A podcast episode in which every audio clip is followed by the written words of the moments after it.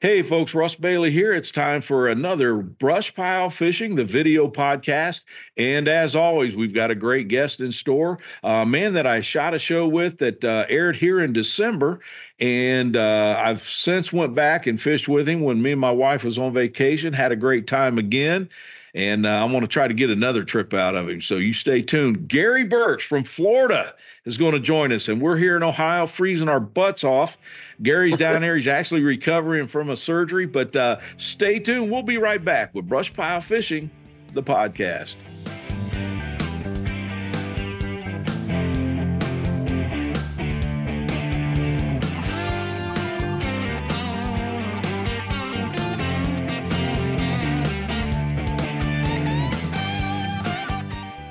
All right, folks, welcome back to the video podcast brought to you by Bob Cycle in Sidney, Ohio. And uh, my guest today from sunshiny Florida, Gary Burks. How are we doing, Gary? I'm doing wonderful, Russ. How are you? Good, man. Gary is also known down there as the Crappie Assassin and the Crappie Assassin Guide Service. Uh, is it a little bit warmer in Florida than it is here in Ohio? Well, let's just take your uh, temperature and, and add about uh, fifty degrees to that, and that's about what we got right now.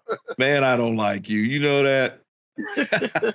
I'll tell you what, Gary, um, you guide on several lakes down in Florida, and uh, we're talking January fishing.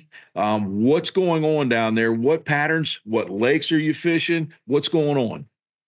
See, the, the nice thing about fishing in Florida in January is you can never get bored because there's so many different techniques uh, that you can use that are effective during that time. Both long line trolling, uh, spider rigging are both good.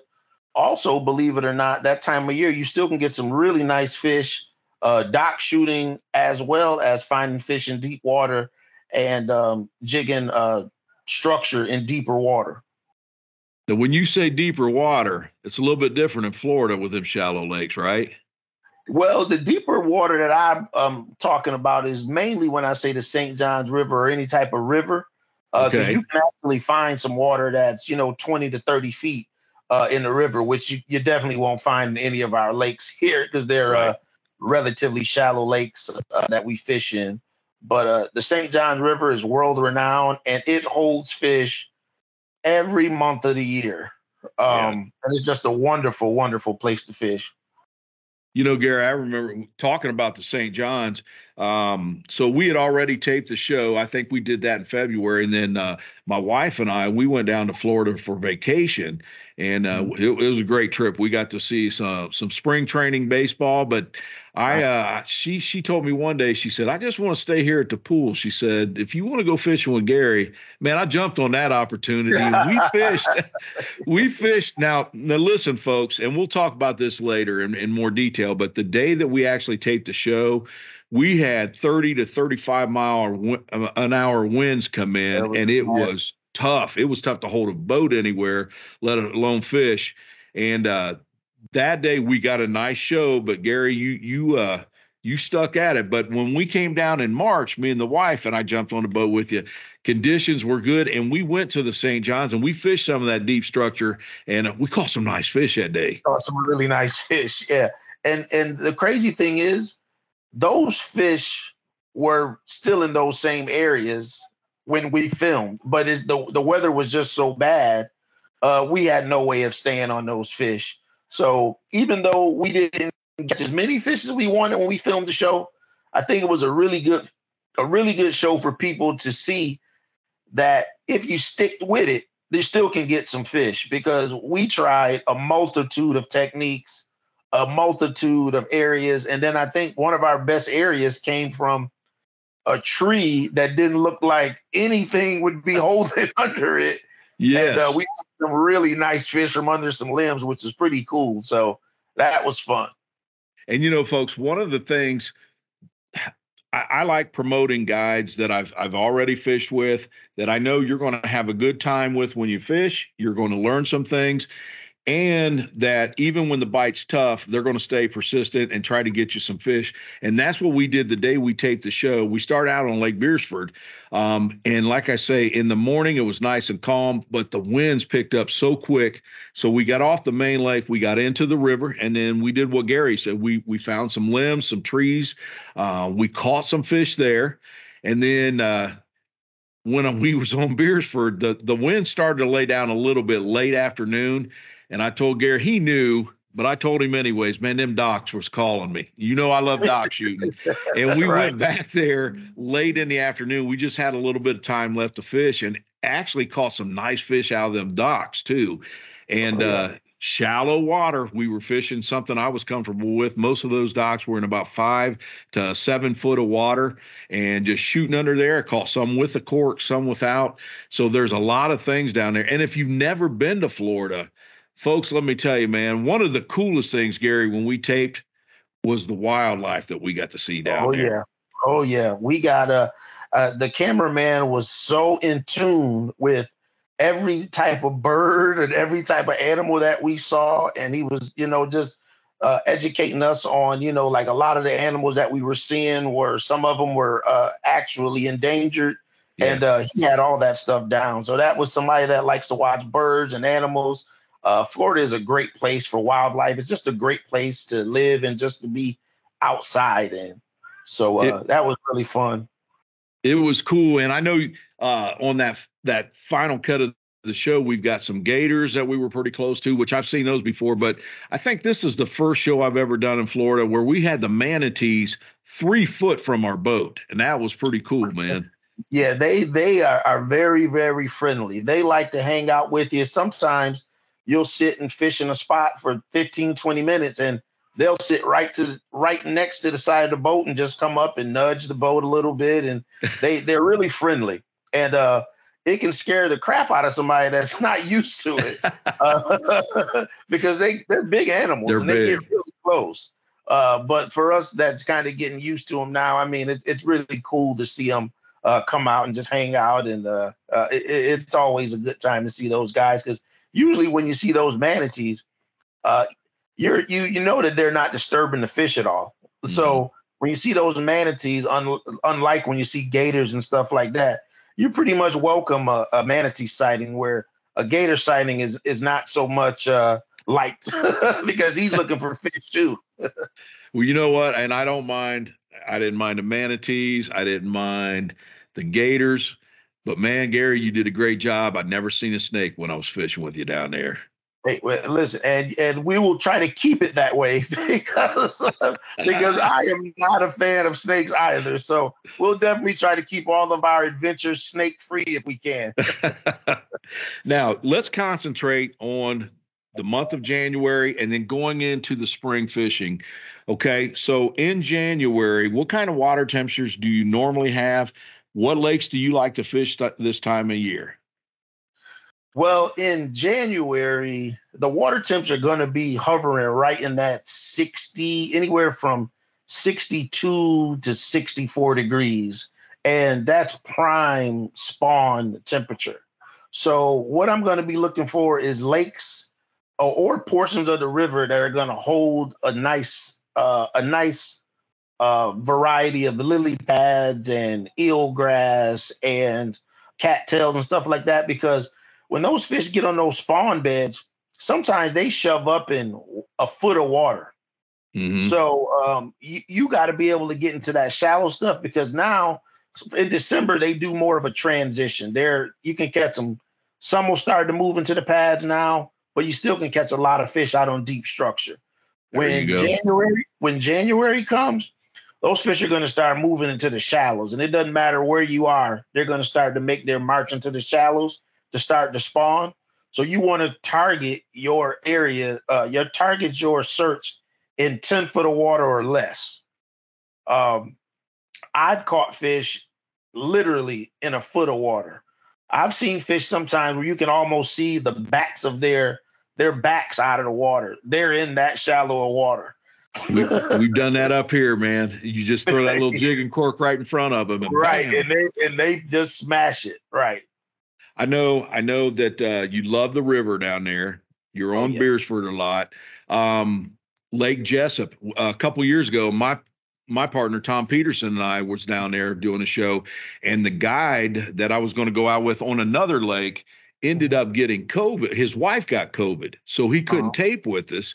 And uh, I remember Fred Carter was fishing with you, and Fred oh. said, let's call Gary. Maybe he can help you out. You gave me some information, and me and Tom went and shot that show in Jessup, and that turned out to be a dynamite show. So you guide on a lot of different lakes down there. Yeah, I cover, um, believe it or not, I cover about two hundred miles. Uh, no kidding. I, I, I travel all the way from Lake Talquin, that's in Tallahassee, all the way down to Okeechobee. And uh, what my kind of, what my niche is, you know, most guys have a body of water that they particularly like to fish in. I can kind of uh, consider myself like a guy with a niche, because what I do is I can, I pride myself on pretty much being able to go anywhere and catch fish. Right. Um, you know, I really trust my electronics. I put in a lot of time in a lot of different lakes. So the main thing is time. You know, anybody can, that, that has electronics know how to use them, but a lot of guys don't travel as much as I do. Um, I have so many customers that come from so many different parts in, in the state because Florida's so big. I like to be able to accommodate them to a certain point where, you know, maybe they don't have to drive four miles to uh, four hours to fish with me. Maybe they can only, you know, have to drive an hour and a half, and I can go fish somewhere, you know, a little closer to them. So I do try to accommodate, and that's great. But it also gives me the ability to learn these lakes that I normally wouldn't wouldn't have the opportunity to fish. And uh, I think that helps the fishing, uh, helps my knowledge a lot, because it also helps me when I have tournaments that I have to fish on these lakes, um, that now I got at least a starting point on what I want to do, because I've taken a client down to to, uh, to that lake. So it all kind of works out different. So you would be surprised the different techniques that you use from one lake to another. Uh, there's some lakes that you go to and they only want hair jigs. That's it. I don't care mm-hmm. what other color you want. You, I know lakes that you go to and they'll only hit minnows. I know lakes that you can go to, they'll only hit grass shrimp. So uh, just knowing the different lakes and uh, what the fish like really helps you to consistently stay on fish for your clients. Gotcha. And I can tell you this, folks, from experience now, if you're on the Saint John's or Beresford or Jessup, uh, you know I love my crappie magnets, and the mermaid is one dynamite color down there. Glow Pop is a dynamite color. Anything black and chartreuse has worked for me when I'm down there. And uh, Gary, we all have our favorite colors because we're creatures of habit. What's your favorite color combination? I, well, you know what? I and I and, and I gotta admit this to you, Russ. I like a lot of colors, but I'll tell you this: that daggone Glow Pop. I'm trying to tell you. I don't know what it is. I don't know. I've caught fish, and I mean good fish, on every single lake using that Glow Pop. So the yep. Glow Pop is definitely in my top three. But, um, you know, norm, uh, I've been catching a lot of fish lately with natural colors. Okay. Uh, gold, dark uh, uh, brown colors, the June bug color, colors that I normally wouldn't throw. I mean, to be honest with you, for years, all I threw was pink, white, and chartreuse in some type of a variation, and I caught all the fish that I wanted on that. Lately, it seems like they might have been tired of seeing those colors, so now they're going more toward the natural colors. And I think that with the storms that we get here and the constant water rising and lowering, rising and lower, I think a lot of those grass shrimp and a lot of those small, uh, a lot of larvae and stuff like that that's in the water, I think they're starting to take, eat a lot more of those. Mm-hmm. And I think it's starting to be represented by the style of jigs and the color of jigs that we're having to use now, because uh, they're starting to eat a lot more of those things versus some of the maybe minnows that they used to or whatnot. But, uh, uh, you know, it changes from week to week. But, um, you know, when we got tackle boxes like we have, I think we're probably pretty equipped to uh, deal with any any changes. You know, and the problem is The problem is a lot of anglers are like us. They've got every color you need, but man, sometimes, you know, we've caught them on this color every time. So sometimes when they won't hit that, it's like pulling teeth to get us to change colors sometimes. We're too stubborn sometimes. It is. You know what I've started doing? When the bite gets tough and they won't go with anything that I typically throw, I pull out the ugliest, weirdest looking color combination that I can find, and I'll throw that. Because you know what? Sometimes it's just something that either the style, the color, even the size of something that they've never really seen before mm-hmm. triggers that strike. And it might not be a strike because they're hungry. It can just be a reaction strike. But yeah, we just want to catch them. We don't care how the bite comes about, uh, reaction or otherwise. But um, I've been doing that lately, and I've been throwing some really ugly jigs out there. Believe it or not, sometimes they react pretty well to them. Yeah. Well, I remember when uh, when we came down, me and my wife came down there in March, I tried that, uh, and, and it's a combination that works for me everywhere. It's another one, but it's Butler Gold with a pink head. A lot mm-hmm. of people aren't going to even try that. Man, it is a dynamite combination for whatever reason. For whatever reason, right? Hey, one thing that you can't do, you can't argue with the fish, and you can't yeah. argue with results. If that's the color that they want that day, listen, I tell you this, like I told you, if you catch another fish on that glow pop, I'm putting one on. And sure enough, I, so, I got a two fish. I got a two fish limit. If you catch two fish on a color and I haven't caught one, guess what? I'm putting one changing. on. Now listen. So we're gonna we're gonna put your guide information up here, but that's on okay. based on one condition. All right. What's on the river? The old house that I said reminds me of uh, Cool Hand oh. Luke. Don't be oh. taking nobody there, man. That's my spot. That's Russ Bailey's spot, okay? What a, what a beautiful spot that is, right? Oh. And that second trip down there, man, we whacked them under there. Well, let me that tell was... you this. The other day we fished it. Uh, uh, the last, the matter of fact, the last day that I got a chance to fish before my surgery, we went under there and caught, I don't know, maybe forty-five fish. But ch- But check this out. The biggest seven was, uh, I want to say it was thirteen, mm. seven, seven, six. Mm. You're killing me, man. Average, almost a two pound average, bro. Oh, you're killing me. You're killing me. And folks, I'll tell you what. All of the, and not even to consider all of the, the pound and a halves that we threw back, you know? You know, and the thing, the thing that gets me, that's a spot. All joking aside, if you do, uh, someone books you and you end up taking them there, if even if they have never dock shot, that's a good place to start because you've got some clearance between the that's water clear. and the top of that. That's a good place to learn to dock shot. And it, both times I've been there, anyways, it has been loaded with fish. It's been a good oh, time. Yeah. It's a good spot. I got it's. I got a. Um, well, next time you come down here, I got a. I got another spot that I'm gonna show you, and I think after I show you this spot, you're gonna be uh, looking for a house here in Florida. now, now you gotta blindfold me till we get there, or what? I, I do have to blindfold you. Yes. So I'll tell you what, Gary. If someone wants to book a trip with you, what's the easiest way to get in touch with you? The easiest way to get in touch with me would probably be uh, my website, which is uh, crappie assassin guide service dot com. And uh, that way, I get a lot of people that call sometimes, but uh, this time of year, there's so many people like this month right here, uh, December, and it just happens. I don't, there's nothing on the schedule. I, I'm booked. I'm, I'm booked until probably the second week in January. Okay. So uh, it's best that they contact me on the website because the website actually blocks that day out if they book it. So we don't have an issue where they call me and um, I end up forgetting or something and I end up getting double booked because I'm not right in front of the, the schedule. So okay. Website is best. They always can contact me personally by calling me as well. Um, I prefer the website, but uh, calling me is a, is a good option as well.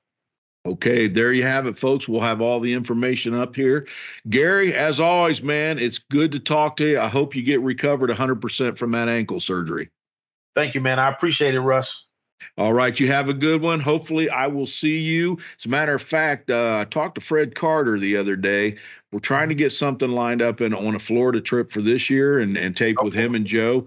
And uh, okay. I'd love to get in our show with you if you got the time. Hey, well, you know, I'll always make time for you, Russ. All right. You have a good one, my friend. All right. You too, brother. Take care.